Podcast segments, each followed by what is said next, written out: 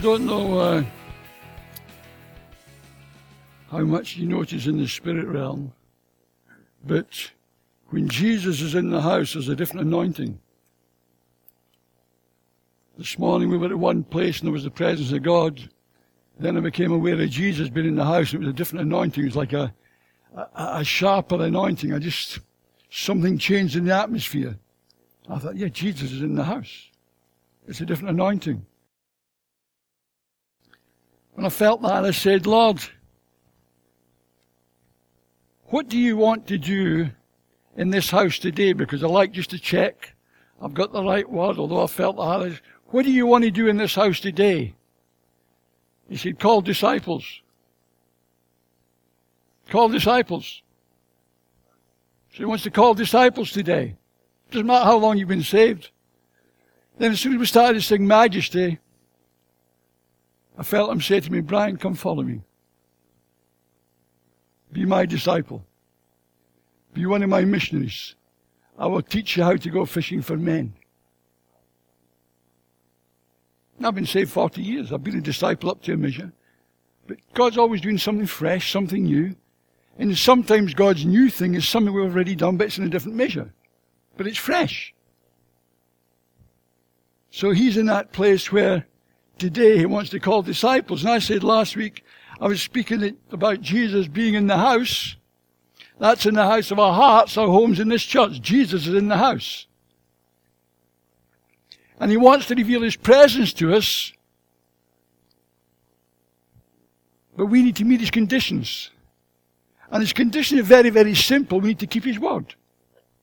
We need to keep and obey the word of God. We can't separate Jesus from his word. So if we will keep his word, he will manifest his presence to us. Isn't that good? It is so simple. He doesn't make it complicated. You see, it's absolute nonsense to think we can live the Christian life without obeying the Word of God. It's nonsense. Absolute nonsense. And Jesus says, and if you really love me, you'll keep my commandments. So if we really love Jesus, we'll keep his commandments. It's no good saying we love Jesus if we don't keep his word. We don't really love him. We're just speaking out words. Because that's what Jesus says in his word, and his word is true. Very simple, isn't it? There's no wriggle room. Sometimes we'd like there to be some wriggle room. You know, some brackets after it or something. You say, well, what this really means is this. No, that's what it means.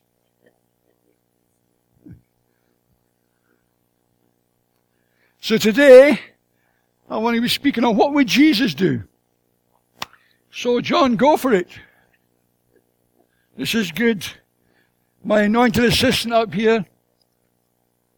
You probably saw these kind of bracelet things I had around the wrist years ago. Well, we've got something. Look at that.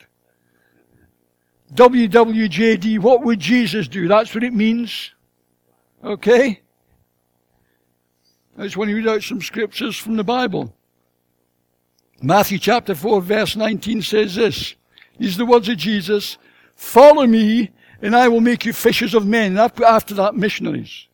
I'll explain that in a minute. In Matthew 4:19, in the expanded Bible, it says, Come follow me, be my disciples, even more explicit, and I will make you and teach you how to fish for people, missionaries. Matthew 28 verses 18 through to 20. And Jesus came and spoke to them saying, all authority, that means all authority. That means the devil's got no authority. Did you know that? Deceiver and accuser of the brethren. All authority has been given to me, that's Jesus in heaven and earth.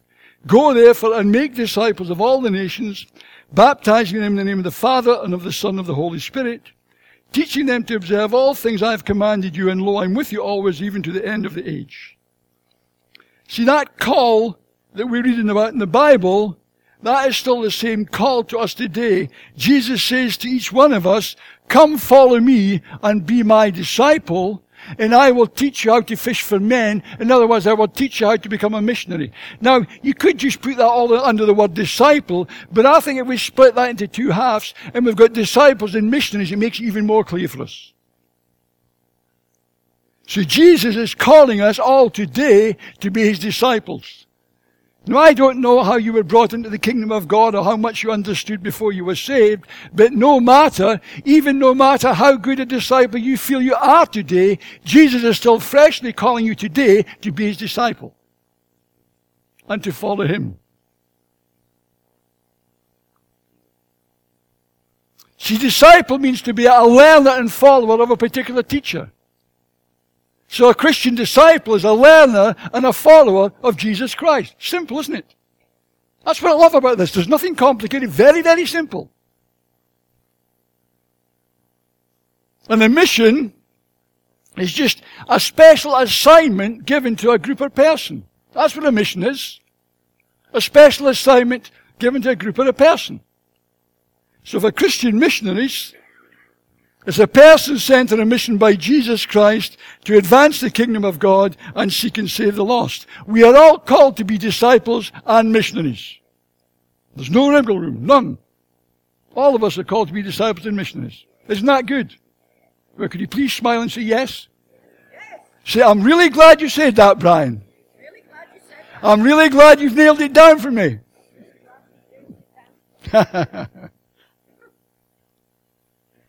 You see, I believe within us, within every Christian, there's a cry for a greater reality.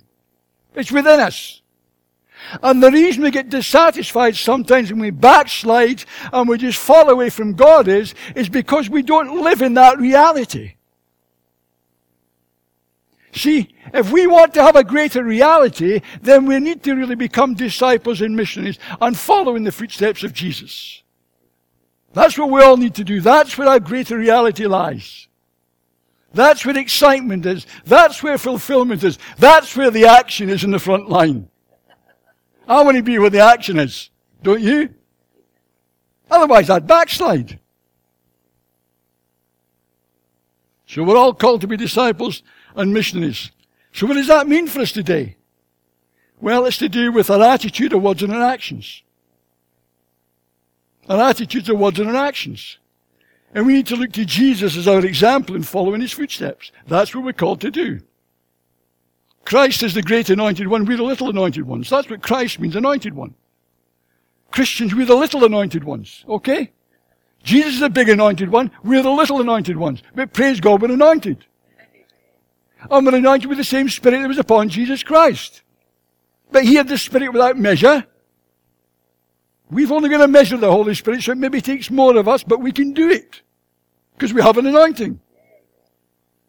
And we can follow in His footsteps. Praise God.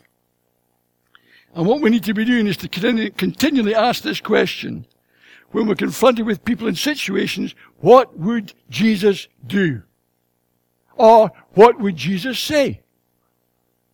Or how would Jesus think? We need to be asking the questions till it becomes a lifestyle for us. What would Jesus do in this situation? That's what I need to do. Simple, isn't it? Good, I'm glad you agree with me. So to find out what did Jesus do, I mean, what, what would Jesus do in our situation, we need to just look in the Gospels and see what did Jesus do. It's very simple. I've put down in reading through the Gospels, I've put down 13 things that Jesus did. Okay? For the stupid, superstitious amongst us, we'll pray for you at the end, okay? And we'll turn 13 in your lucky number, okay? For those who are not superstitious, just feel lucky, okay? So I've got 13 things. So I don't care if you go home and say, say Brian spoken 13 things Jesus didn't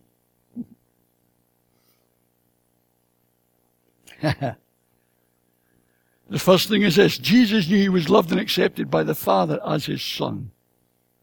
That was his starting point. Matthew 3:17. and suddenly a voice came from heaven saying, This is my beloved Son in whom I'm well pleased. And in John 17:26, Jesus says this, And I have declared to them your name and will declare it, that the love with which you love me may be in them and I in them. Remember at the baptism of Jesus, the heavens opened. And Father said, This is my beloved Son. With him I am well pleased. Brothers and sisters, do you know in here that you're loved and accepted by Father God? Now, I don't mean up here. Do you know in here you're loved and accepted by Father God? And are you very clear in here in your identity as his son and daughter? Are you clear about that? Are you clear about that? Because if you're not clear about that, you'll get involved in ministry trying to find love and acceptance instead of ministering out your love and acceptance. You'll be driven to perform. You'll do people harm. We've got to know our identity and to know that Father loves us and accepts us in here. Then we can minister out to that will be a blessing. Jesus knew he was loved by Father God and he knew he was God's son. We need to know the same. Jesus revealed the Father, John 14, 9. Jesus said to him, Have I been with you so long? Yet you've not known me, Philip. He who has seen me has seen the Father. And in John 17, 25, Father, you're the one who always does what is right. The world does not know you, but I know you. And these followers of mine know that you sent me. I showed them what you are like, and I will show them again. Then they will have the same love that you have for me, and I will live in them. Jesus came not just to die on the cross, Jesus came to reveal the Father. We have the same challenge and responsibility today. We need to reveal Father God to this world. It's not just a matter of being saved. People don't just get saved when they come to Jesus. They also get reconciled to the Father. See, salvation's not the full gospel. They get saved, they're born again, but they're also reconciled to Father God. God then becomes the Heavenly Father. And we have a responsibility to reveal the Heavenly Father, our Father in heaven. This world needs to know that God is a loving Father. He's not a big bad policeman and judge in the sky, just waiting to bop them over the head when they get it wrong. They've had enough of religion. Religion puts people off. Actually, church puts a lot of people off. But we need to introduce them to Jesus and to the Father. Jesus came to reveal the Father.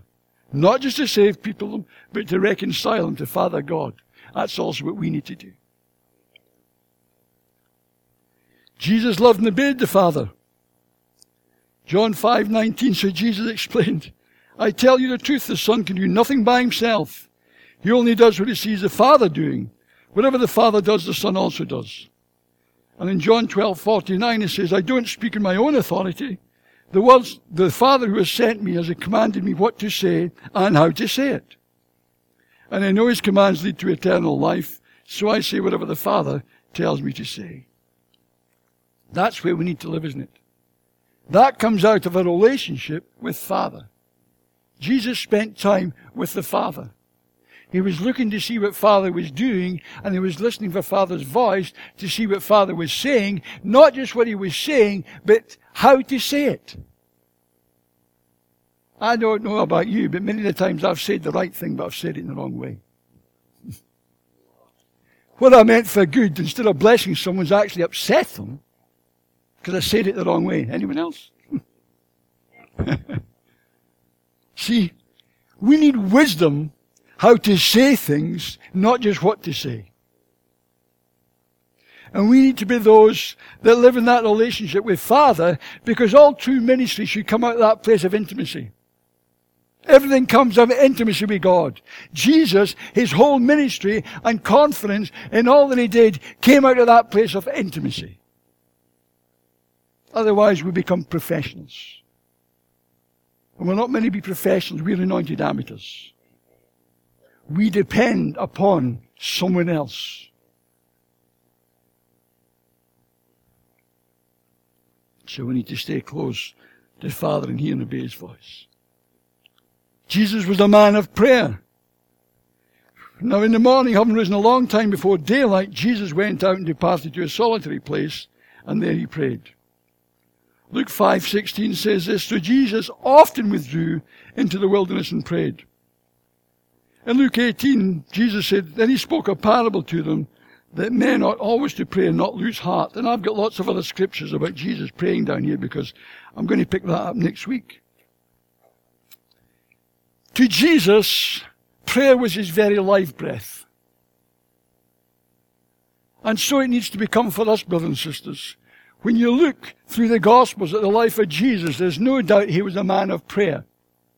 Now this is the very Son of God himself, the, the one who had all authority and all power, yet he was a man of prayer. So if he needed to pray, how much more do we need to pray? And I can't go too much into that this week because I want to pick it up next week. But we've got to get beyond the thing where prayer is something that's boring, but it's exciting and there's joy in the house of prayer. I enjoy praying because I encounter God.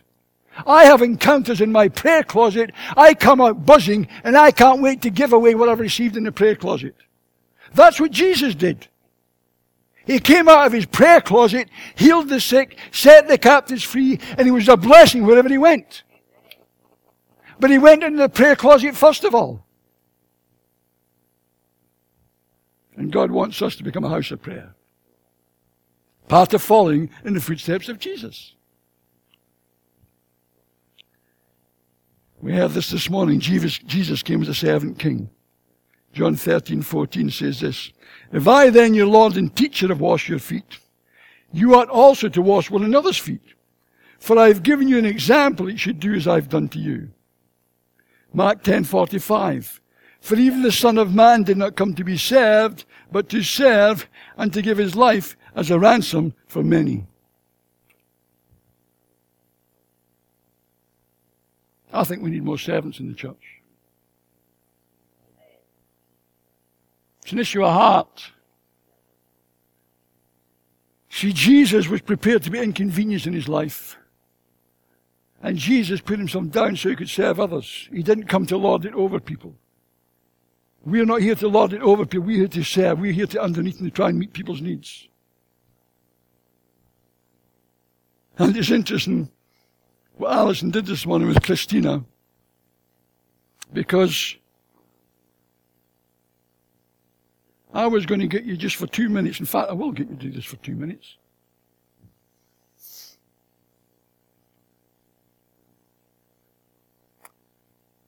For two minutes,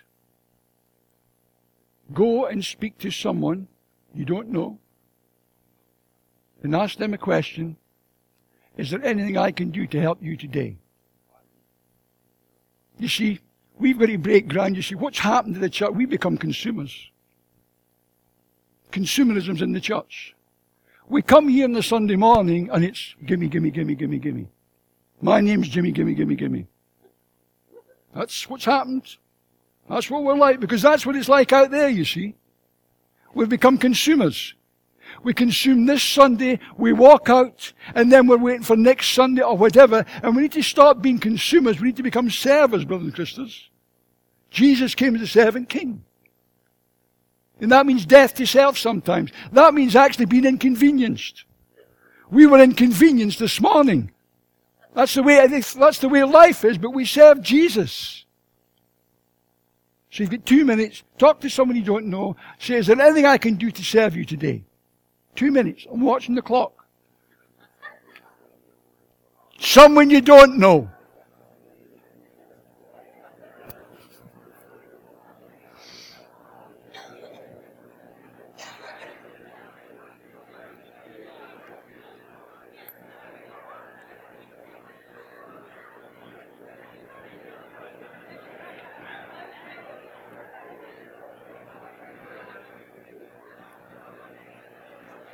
One minute, 30 seconds left.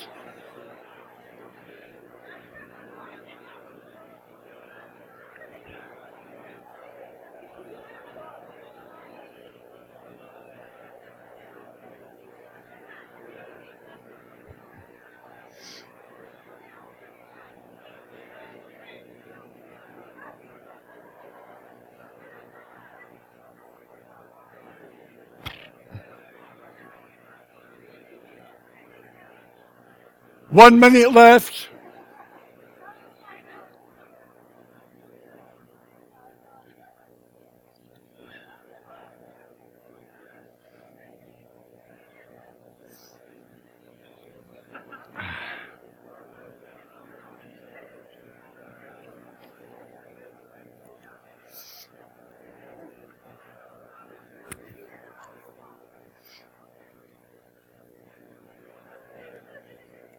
30 seconds.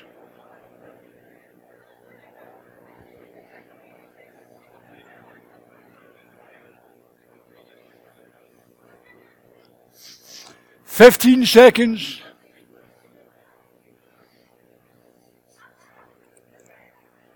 Ten, nine, eight, seven, six, five, four, three, two, one. Okay, back to seats, please.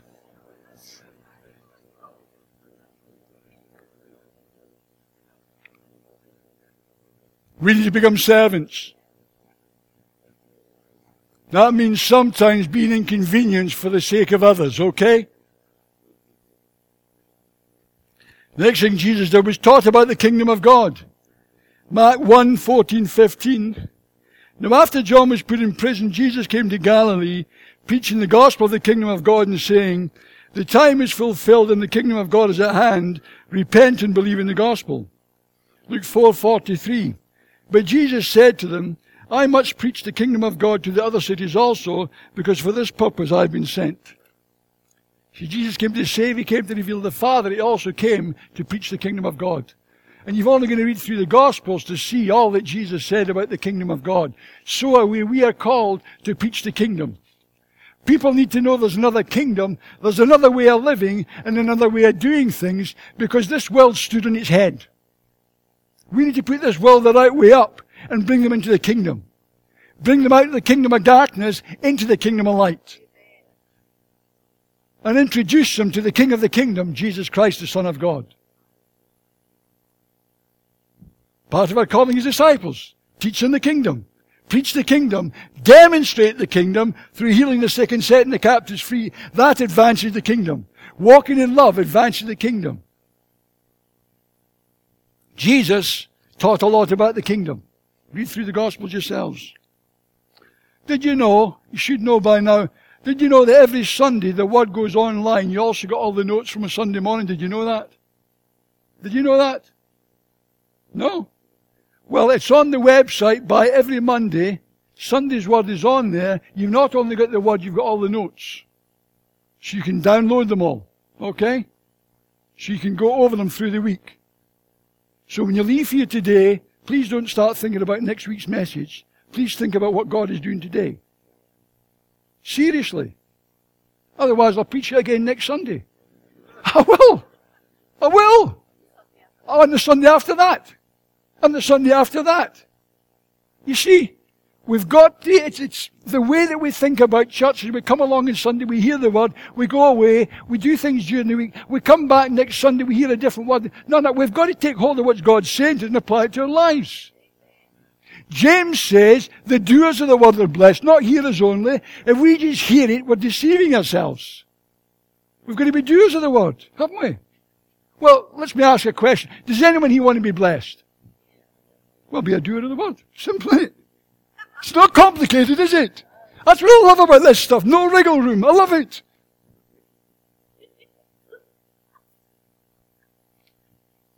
It was not good, Rachel. Still. Anyway, Jesus loved righteousness and hated wickedness and sin. Hebrews 1 8.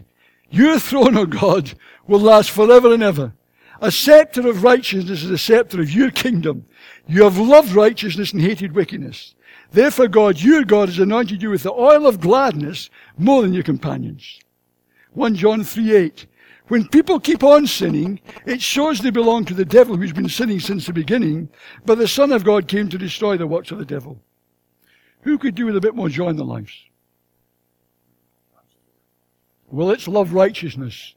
Let's hate wickedness and sin. Jesus had the oil of gladness above his fellows. That same oil is available to us, brothers and sisters, if we will love righteousness and hate wickedness and sin. And that should start in our own lives. That should start in our own lives. We're not going around judging other people and hating the wickedness in other people's lives. No, no, no. Look, I've got enough in my life to keep me busy. I've got no time to judge what other people are doing. I keep myself busy. and we want the oil of gladness, don't we? There needs to be more joy in the church and joy, and it needs to show in our faces. Don't you come to me and say, the joy of the Lord in my heart. Man, so many people say that. Well, the joy of the Lord's my heart. Well, let it show in your face. I mean, if it doesn't come in your face, I don't think it's in your heart. Seriously.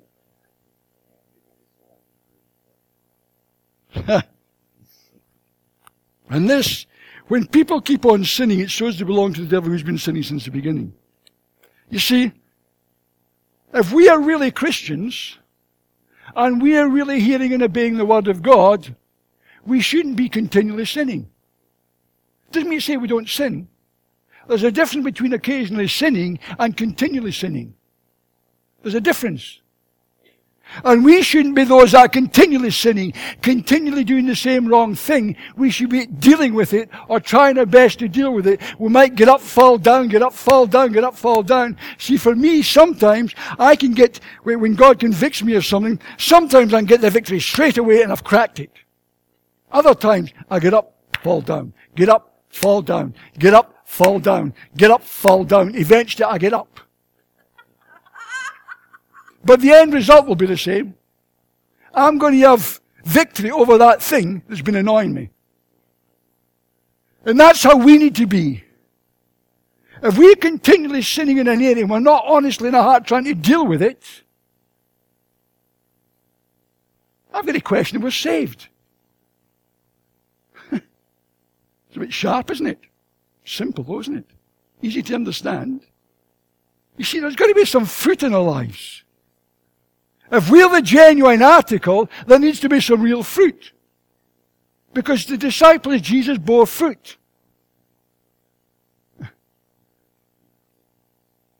I'll probably put some of you off from being a disciple already. Good.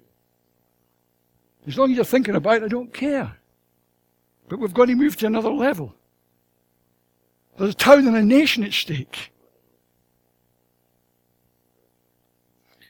Jesus was often misunderstood and suffered persecution. I'll pass that one by. Oh, I want to hear it. Oh, okay, good, okay. I'll, I'll, well, I'll go through it then. Fine. I was going to miss that out for you. Jesus was often misunderstood and suffered persecution. 1 Peter 2.21. For God called you to do good, even if it means suffering just as Christ suffered for you. He is your example. You must follow in his steps. Better say that bit again. He is your example, and you must follow in his steps. He never sinned, nor ever deceived anyone. He did not retaliate when he was insulted, nor threaten revenge when he suffered. He left his cause in the hands of God, who always judges fairly. 1 Peter 4. Dear friends, don't be surprised at the fiery trials you're going through, as if something strange was happening to you. Instead, be very glad. For these trials make you partners with Christ in his suffering so you will have the wonderful joy of seeing his glory when it is revealed to all the world. So be happy when you're insulted for being a Christian, for then the glorious Spirit of God rests upon you. Oh joy! Oh joy! Bring on the trials! Oh joy! We don't pray like that, do we? Do we? But sometimes we do suffer for Christ. There's a difference between suffering and sickness. Jesus suffered, he was never sick. I'm not talking about sickness here. I'm talking about suffering. I'm talking about being insulted. People saying all manner of evil things against you. I'm talking about being misunderstood because you're a Christian. All that kind of stuff. Well, rejoice because the Spirit of glory is upon you. You're suffering for Jesus Christ's sake. That kind of suffering is okay. So it's okay to suffer for Jesus. Okay? Don't be surprised if you're misunderstood. People don't always see eye to eye with you. Like Smith Wigglesworth used to say, when I meet people, I either leave them glad or mad. They're never indifferent. Well, my job this morning is either to meet you glad or mad. I don't want anyone leaving this place feeling indifferent. Because God won't let me off the hook. You understand that? You understand that? God is not allowing me any wriggle room up here today. I've got no wriggle room here today. I've either got to make you mad or glad. Okay?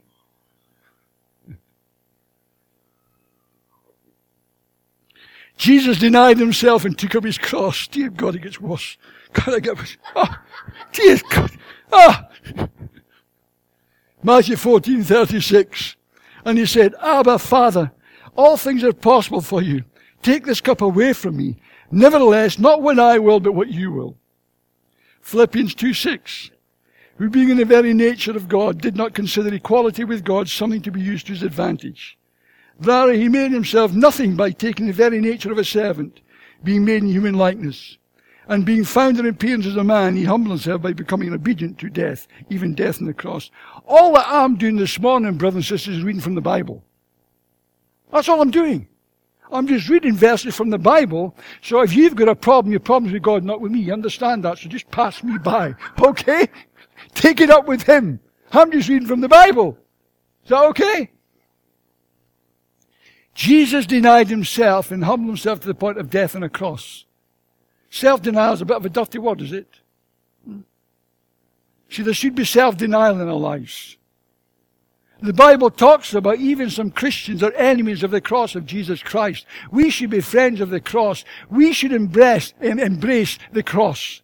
We should be embracing that death to the self life, living for Jesus. Because Jesus says when we lose our life for His sake in the gospel, we find it. You want to find your life? You want to find, you know, the very purpose for why God made you? Then lose your life for His sake and you'll find it. You'll find abundant life. You see, everything that we have as Christians is in Christ. There's no life for us, no real life outside of Christ. Our life is in Christ. That's where it is. So there's got to be self-denial. Jesus did it. Otherwise the flesh will run havoc. Just do what you feel like, brother. Fine. You're not a disciple.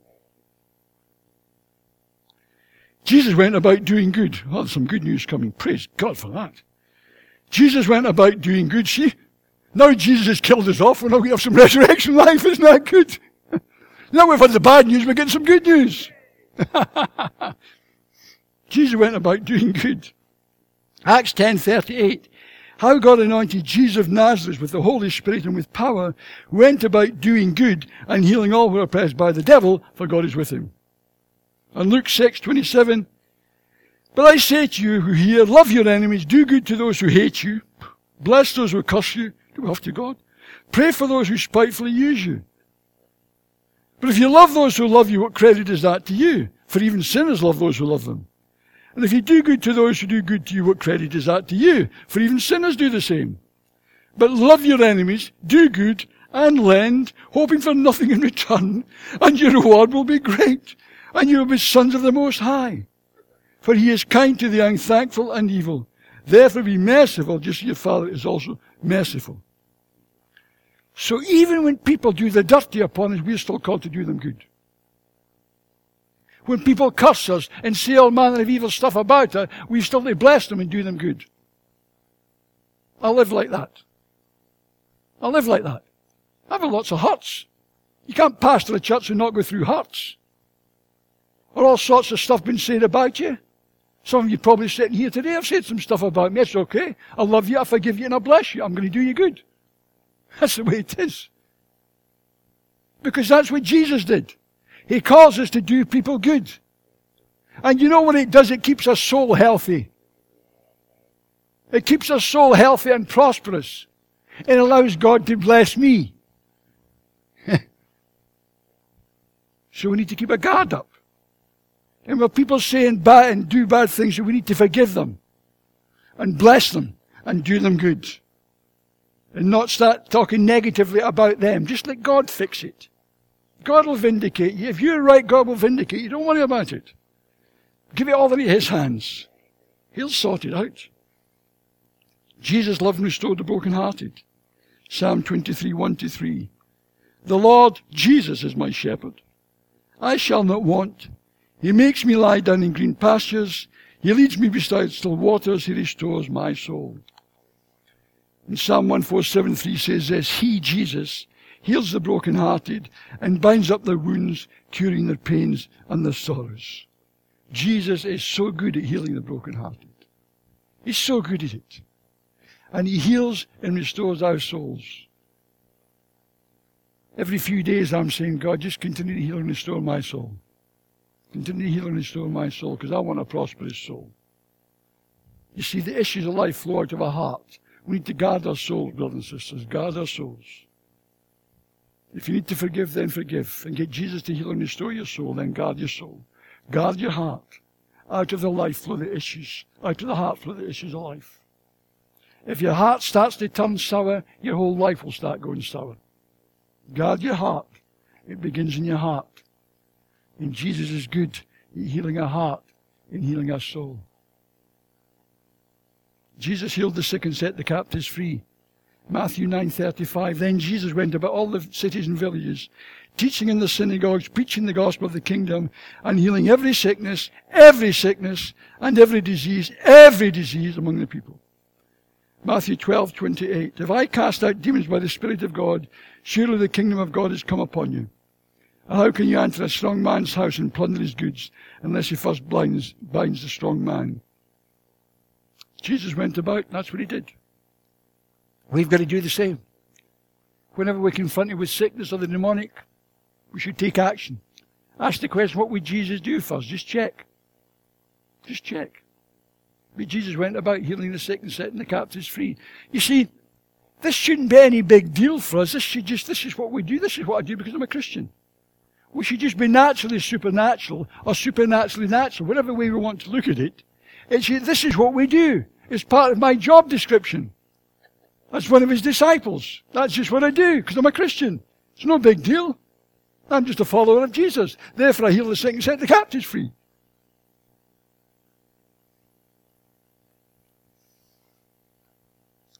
And number 13,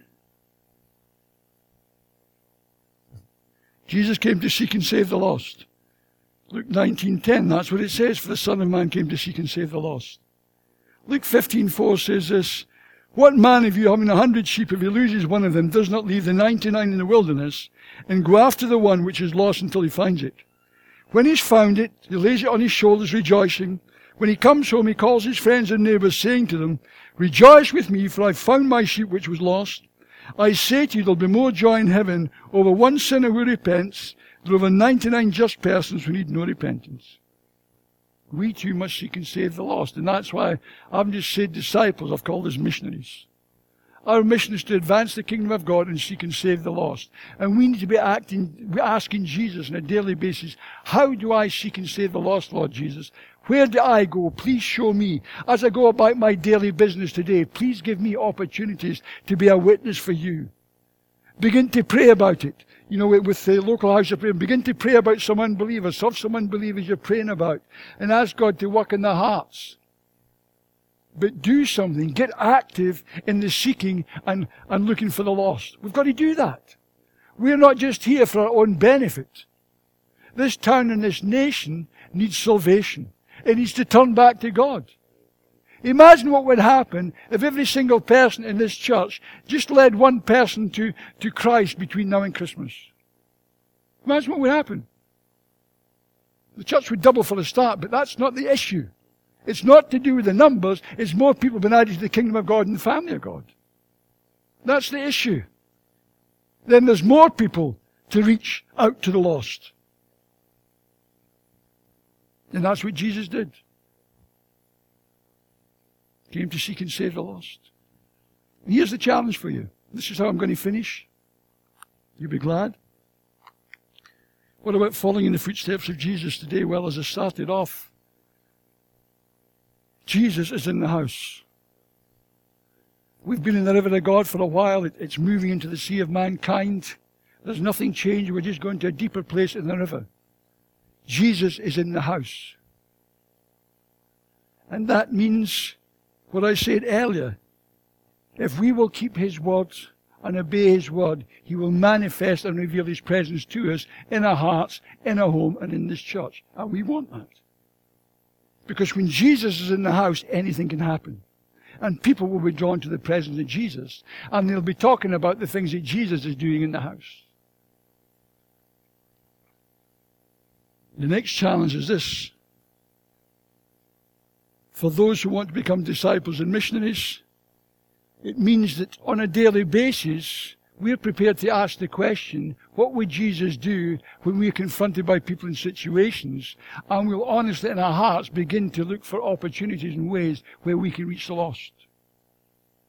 That's the challenge for us. So Jesus in the house, walking in his footsteps and asking the question, what would Jesus do? See, Jesus wants to use our uniqueness, our personalities, our gifts, our abilities. He wants to use it to advance the kingdom of God and to make a difference in a town and in a nation. And as I said to you earlier, I said, Jesus, why are you in the house today? He said, I'm here to call disciples. And I said, He called me. Well, this is something different. I'm not making a call to the front this morning. But what God has put in our heart is this that He wants a pilot group of people who will take what I've been sharing this morning seriously who will recognize that Jesus is calling us in a fresh way to become disciples and missionaries. And Alice and I are going to be up in the lounge after the meeting. And if you want to become part of that pilot group, please come and join us. You see, even if no one becomes part of that pilot group, Alice and I are still going to do this anyway. Or you get people like John and Jenny that are already doing some of this stuff. They're welcome to join us as well. So you're either doing this stuff or you want to do it we need to take Jesus seriously. And if there's only a few of us to make a start, then please join us in the lounge. We're just going to pray with one another. And between now and September, over the next six months, I'm not sure where this is going to go. I don't know how it's going to work out. I haven't got a clue because I haven't walked this way before. But in my heart, in Alison's in the same place, we want to honestly try and follow Jesus and become his disciples in a new way and become his missionaries in a new way. So can I just pray?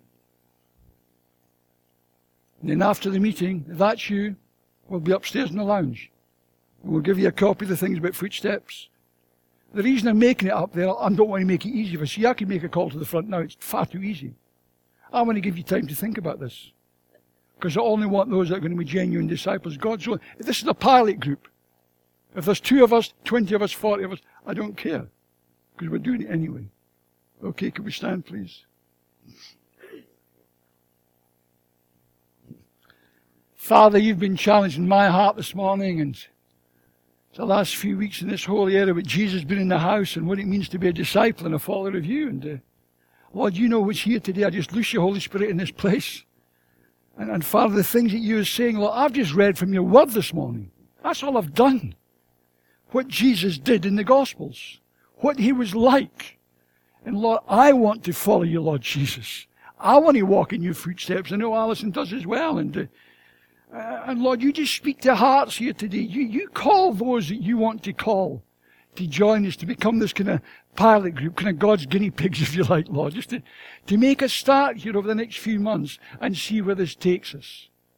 Because we recognize there's a town and a nation at stake. So, Father, let there be fresh grace upon us to do all these things you're calling us to do. In Jesus' name, Amen. God bless you.